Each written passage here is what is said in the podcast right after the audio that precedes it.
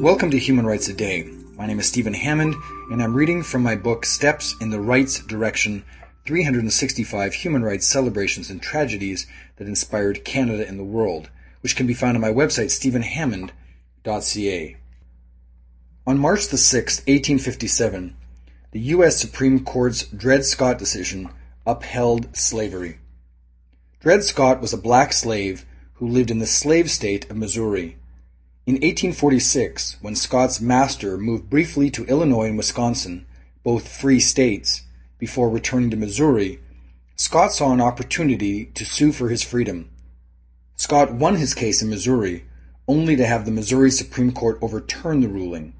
When the case proceeded to the U S Supreme Court, seven of the nine judges decided against Scott on March sixth, eighteen fifty-seven.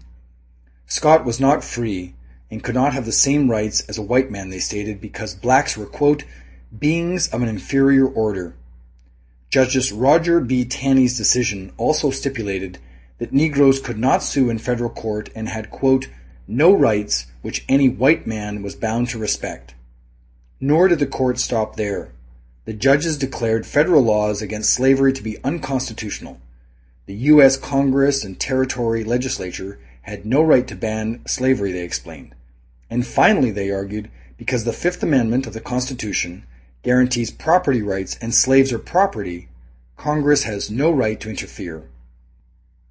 Southerners were happy with the decision. Northerners were not.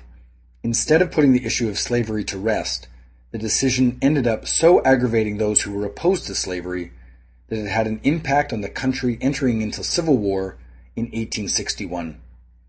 That was March sixth, eighteen fifty-seven.